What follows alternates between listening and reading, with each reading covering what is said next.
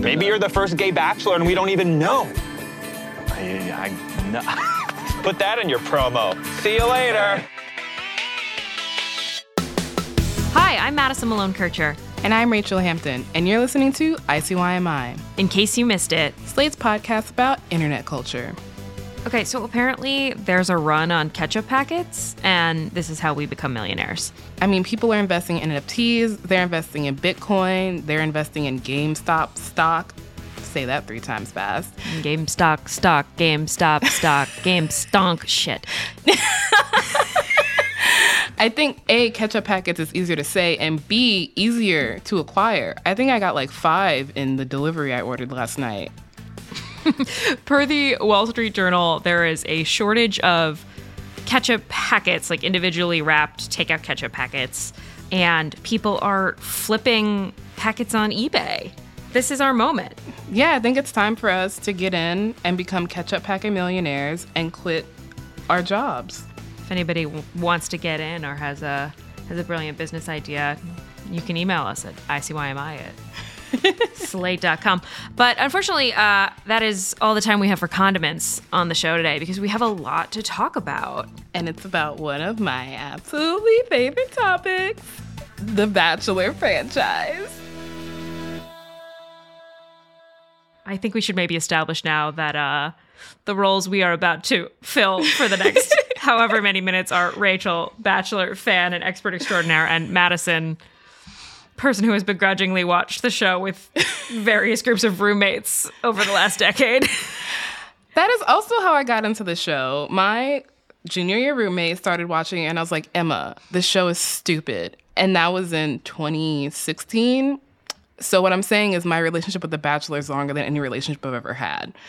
Um, I do want to just put on the record that while I am not a Bachelor, Bachelorette fan, I am a fan of generally bad television. I will never understand, but uh, I, uh, I I stand. I don't want to yuck anybody's yum. I think this is going to be a fun conversation about the titular Bachelor, Colton Underwood. Colton Underwood, who came out on Wednesday, April 14th, and has been trending for that ever since. But this isn't just a story because The Bachelor is one of the biggest shows in American entertainment. Like, they command millions of viewers, including me, and also make gazillions of dollars, very scientific. But this is a story specifically for us because Colton Underwood sits at the intersections of these overlapping forces that currently drive the franchise. And those forces are social media fame and socially conservative values. So today we're going to get into why Underwood coming out as a gay man crosses these streams and turns one of America's most popular franchises on its head.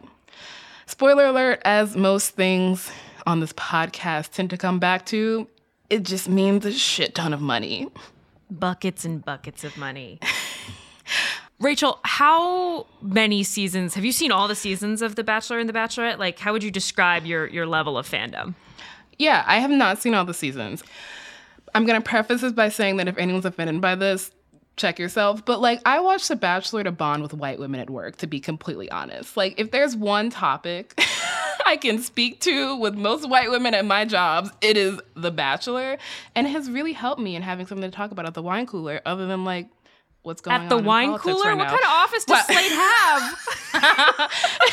You've never been before, but we actually have a fountain that's just wine coolers. that should really be in the like the job offer. I I- would have signed well, we way faster. We don't want people to just come to Slate because we have a wine cooler fountain. It's just it's a it's a perk, you know. So, as we said earlier, Colton Underwood, who was the Bachelor himself in 2019, came out in a fairly, I think it's safe to fair to say, a, an emotional segment on Good Morning America with Yeah.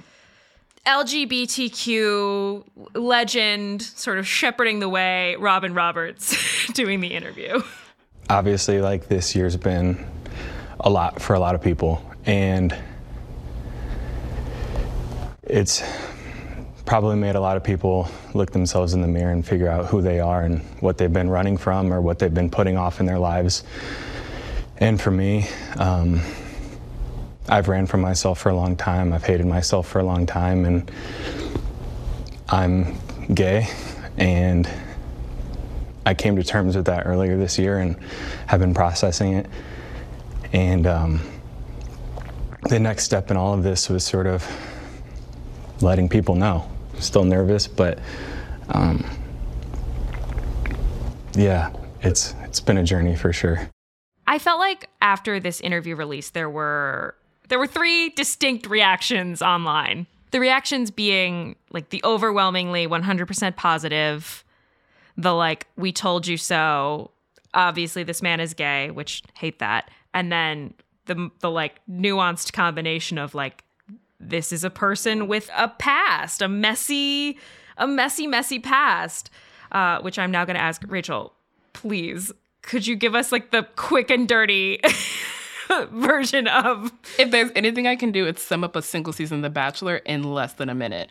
We're not actually playing high speed download right now, but Colton's ended up on the 2019 season of The Bachelor after being a contestant both on a previous season of The Bachelorette, which is usually how these things, like a lead is chosen from the previous crop of finalist. And he was also a contestant on Bachelor in Paradise. Bachelor in Paradise is the one where they like go on vacation with lots of former cast mm-hmm. members and have It's- sex, right? Yes, it is like the platonic ideal of the show in that it's just a bunch of like messy, horny, hot people on an island. And for mm-hmm. some reason, it's supposed to end in an engagement. So on Colton's season of The Bachelor specifically, they made a whole big deal out of him being a quote unquote virgin, right? Yes, yes. And the quote unquote is because virginity is a social construct, it's not real. But yes, his entire plot line, both on the season of The Bachelorette that he appeared on, on the season of The Bachelor in Paradise, and especially on his season of The Bachelor, so much was made of the fact that he had not had sex yet. And so in his season, the kind of the big drama of the season was that he didn't actually end up getting engaged. And he really wanted one specific person, that being Cassie Randolph, his finalist. And she was like, I don't want to get engaged. So him and Cassie end up together. They date for a while. They break up. And after they break up, Colton begins, as Cassie alleged in a restraining order application, that he was stalking her. She alleges that he installed a tracking device on her car, which is don't have words for it. I'm gonna be completely honest. like, Don't do that. Just just don't do that. it's just like a, a level of possessiveness and control that is so deeply unsettling. And so eventually, Cassie drops her restraining order suit. They manage to work it out between, they have a settlement, they come to an agreement, they release a joint statement saying that Colton has addressed all the concerns that Cassie has and it's like no longer an issue. And then several months later, Good morning, America. I'm gay. so this is this is a huge deal. Oh, absolutely. It's a big deal, not just because it is currently and has been trending for like the past 48 hours as of recording this episode, but because being specifically on the Bachelor franchise has become a really easy route to becoming an influencer. The the bachelor industrial complex to influencer industrial complex is now just a straight line. The pipeline. It's just it's it's it's just a straight line. There's not even really a pipeline. It's a little jaunt. Like it's a quick walk. Like it's so easy that it's now actually become a storyline on the show where people will say she's not here for the right reasons. And before, like I would say 2016, that just meant she just wants to go on a free vacation to Rome. Now it means she's here to boost her Instagram following. Get that that Fabletics Spawn deal. This podcast is not brought to you by Fabletics. Uh, No. it's funny. It's funny you mention the Bachelor to influencer pipeline because I followed Bekah Martinez during love her. Arie's season. That was the season I watched with my roommates. Uh, It's all coming back now. Oh, that's a bad Um, season. That season sucked. Keep going. Well, I just I found her to be really interesting. She was like extreme. They harped on how young she was constantly in a way that just made me want to root for her. She had a pixie cut, which no one does. You got to have Fox News hair on these shows. That was diversity in that season. Like Bekah was diverse because she had a pixie cut. Like I'm not even joking. That was groundbreaking. Uh, she is also uh, Latina. Also, that.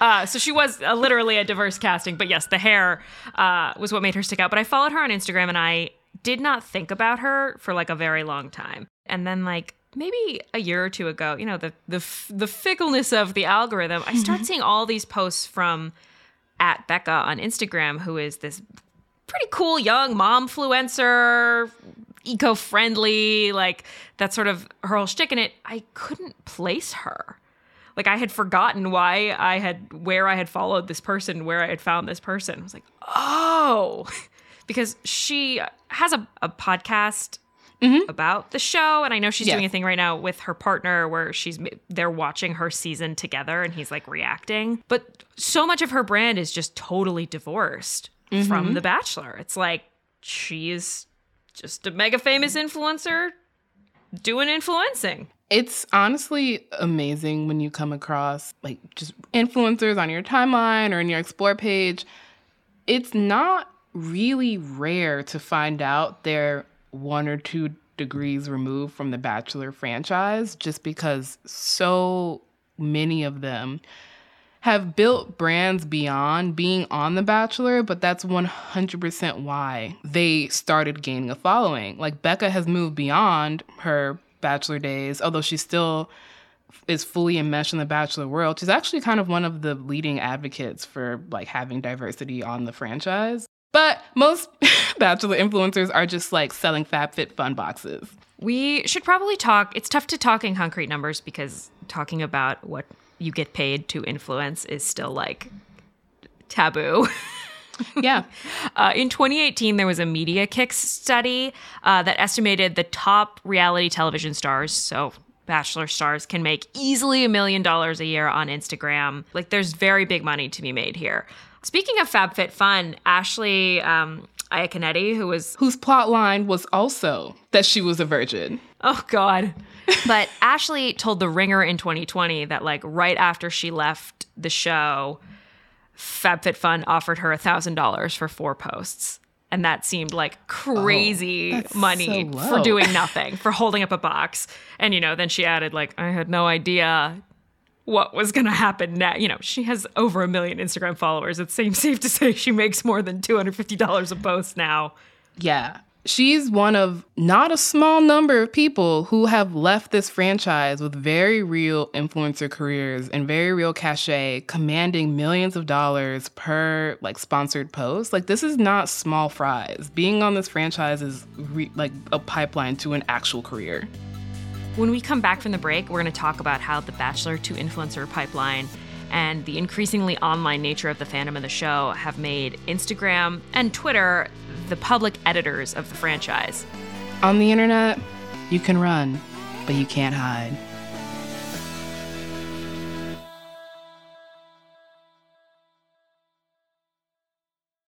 Tired of not being able to get a hold of anyone when you have questions about your credit card? With 24 7 US based live customer service from Discover, everyone has the option to talk to a real person anytime, day or night. Yes, you heard that right. You can talk to a human on the Discover customer service team anytime. So the next time you have a question about your credit card, call 1 800 Discover to get the service you deserve. Limitations apply. See terms at discover.com slash credit card.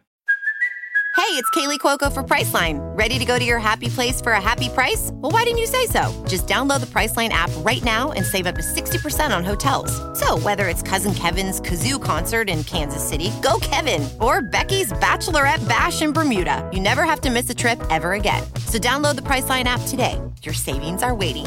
Go to your happy place for a happy price. Go to your happy price, Priceline. So, Rachel, I want you to talk to me about the fan base of The Bachelor and The Bachelorette. Because I have a picture of it in my head, but based on how this conversation is going thus far, I assume it's wrong. The idea of the Bachelor fan base that I think most people have in their head is one that's extremely outdated, which is it's uh moms drinking on wine night in like Ohio who are like a little socially conservative and like extremely heteronormative, even though they're watching one person date 25 people at one time, which is really something that never made sense to me. But the online fan base is actually like a lot different. It's a lot more diverse, it's obviously a lot younger, and it has honestly been one of I think the greatest forces for good in the Bachelor franchise over the past I'm going to say decade, but really like 5 or 6 years. So Are there be- like big moments in Oh. in the fandom that stick out to you as like critical turning points?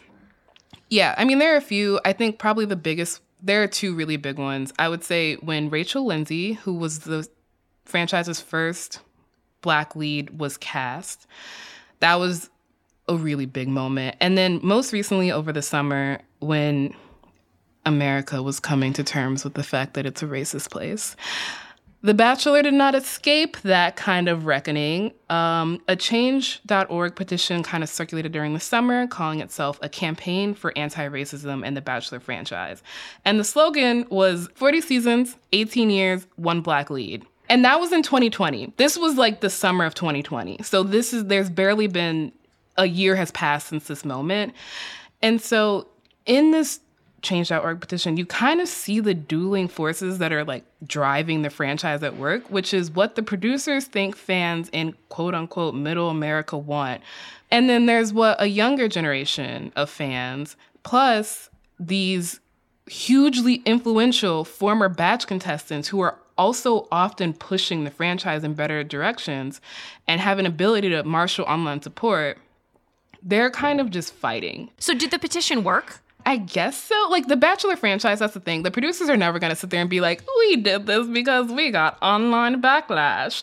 But after that petition came out, Matt James, the first Black Bachelor, was cast, and he was cast in one of the wildest ways possible, which is that leads are normally chosen from like the final pool of former fi- like a finalist. But when Matt James was on the show, he had never been on a season of The Bachelor before. It felt so rushed. The choice felt very much like, oh shit, people are mad. We got to find a black person. And it honestly did not end up working out for them because How? Yeah, I was gonna say. So, what does the end of Matt's season look like? so he had the most diverse group of contestants ever on Bachelor history. His final four was also like the most diverse final four ever, in that it was three women of color and one white woman. Guess oh, who Oh, won? no. Guess Oh, who no. won? Guess who won? Mm. Oh no, no, no, no, no. And I want to leave here with you. And I want to commit to you and to every day building on what we started here. And the truth is that I love you.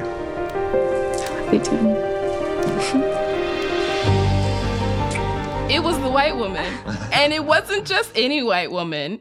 It was, there, this is another Bachelor Rachel. Her last name is Kirkconnell. The black Bachelor Rachel is Rachel Lindsay. But Rachel Kirkconnell, before the show even finished airing, which is often what happens, people on the internet start going through her internet history. They start going through her Instagram posts, they start going through her Twitter posts, and they find that in 2018, when she was still in college, she went to an antebellum themed party. I'm assuming there are costumes. Oh, full like white flowy dress, like slave master chic. Like these photos were taken during 2018. So these photos come out and piled on top of what happened over the summer, just like the franchise, the season was consumed in flames. Like it was crazy. Can I ask a question about timeline? Mm-hmm. So the show is already like fully shot. Mm-hmm. But after it was shot, that's when the Instagram antebellum photos appear. Yes. Okay. Look, I know I know why like the producers don't screen for this kind of crap because it's ultimately like drama makes for good television, makes for good ratings, but wouldn't you just wipe your entire social footprint before going on this show? So many of them don't when they should. Up until this point, the producers had kind of just been like, we don't look at social media or we'll do better about background checks.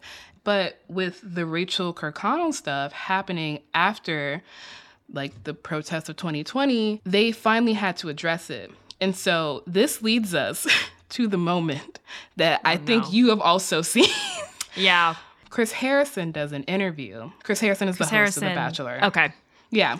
He did this interview with Rachel Lindsay, who, since her season, has kind of become, unfortunately, like the racial conscious of the show. Like she's constantly tapped to be like, this is racist. This season sucked. We need to do better. She's talked about how badly she was treated as the first black bachelorette. Like she has had to do work that she is frankly not being compensated for, including but not limited to talking to Chris Harrison about Rachel Kirkconnell. During that interview, Harrison defends Kirkconnell's virtue because she's a white woman and he's a white man, so he has to defend her.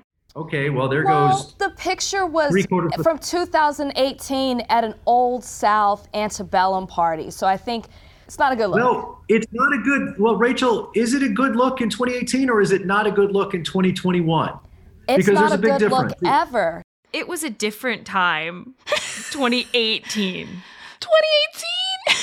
A thing we talk about a lot on this show is how the internet really flattens nuance and there's not room to like talk about levels and how th- bad things have a scale of badness, but pretty high up on the scale of badness if you're still like bopping around in Confederate wear in 2018. Yes. And so that interview went viral. Rachel Lindsay faced so much racist harassment after that because, and I'm sure this is what broke into everybody else's news cycle, Chris Harrison decides to step away from The Bachelor. How long did he step away for? It's honestly unclear.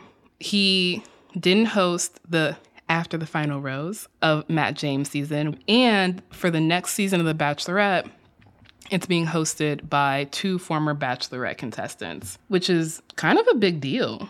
And all of this happened because of social media posts people could have removed.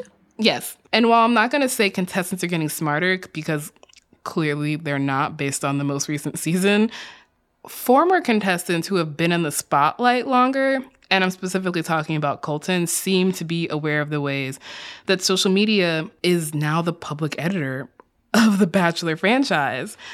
At some point, he completely wiped his all his former Instagram posts. So if you go to his Instagram right now, there's exactly one post, a series of Polaroids, and it was clearly posted after the GMA interview, and it's him thanking all the people and friends in his life that have gotten him to this point. It's striking, and it's also a very smart PR move, to be completely honest, because he is clearly not only visually by wiping his Instagram feed, but also by saying, I was in a dark place, I'm a different person now, saying that's in the past, I'm authentically me now, et cetera, et cetera. That was something that really struck me in the the interview on GMA.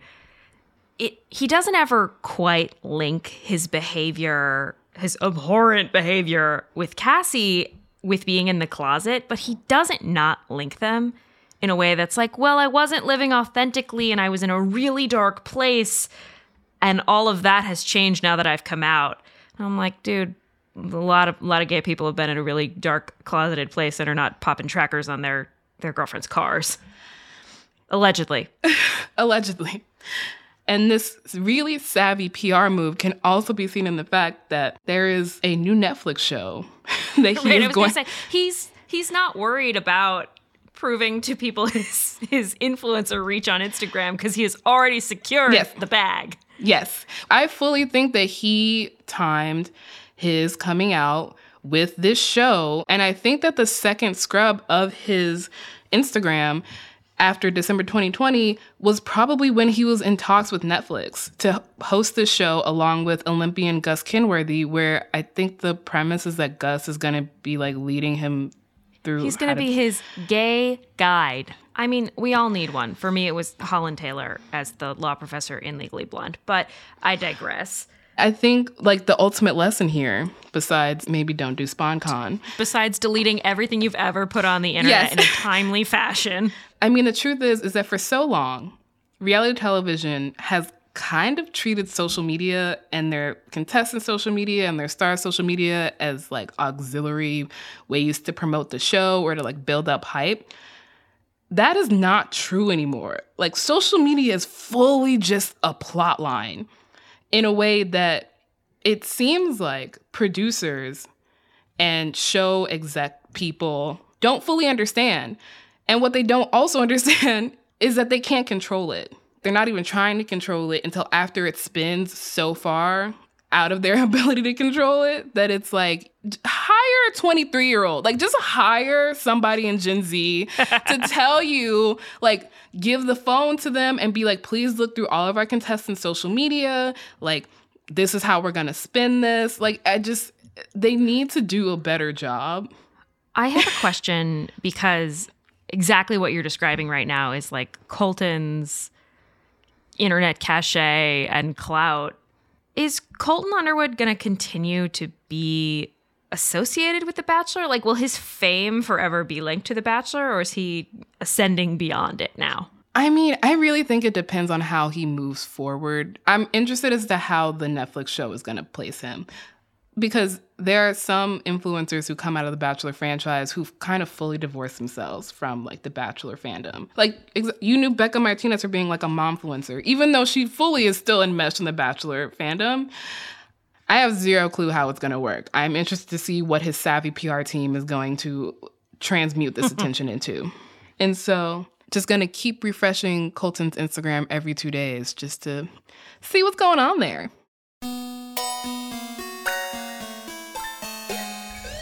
Okay, I think that's it for The Bachelor and for our show. We'll be back in your feed on Wednesday, so definitely subscribe. It's free and the best way to make sure you never miss an episode. Please, please leave us a rating and a review on Apple Podcasts and tell a friend. It really does help us to find new listeners.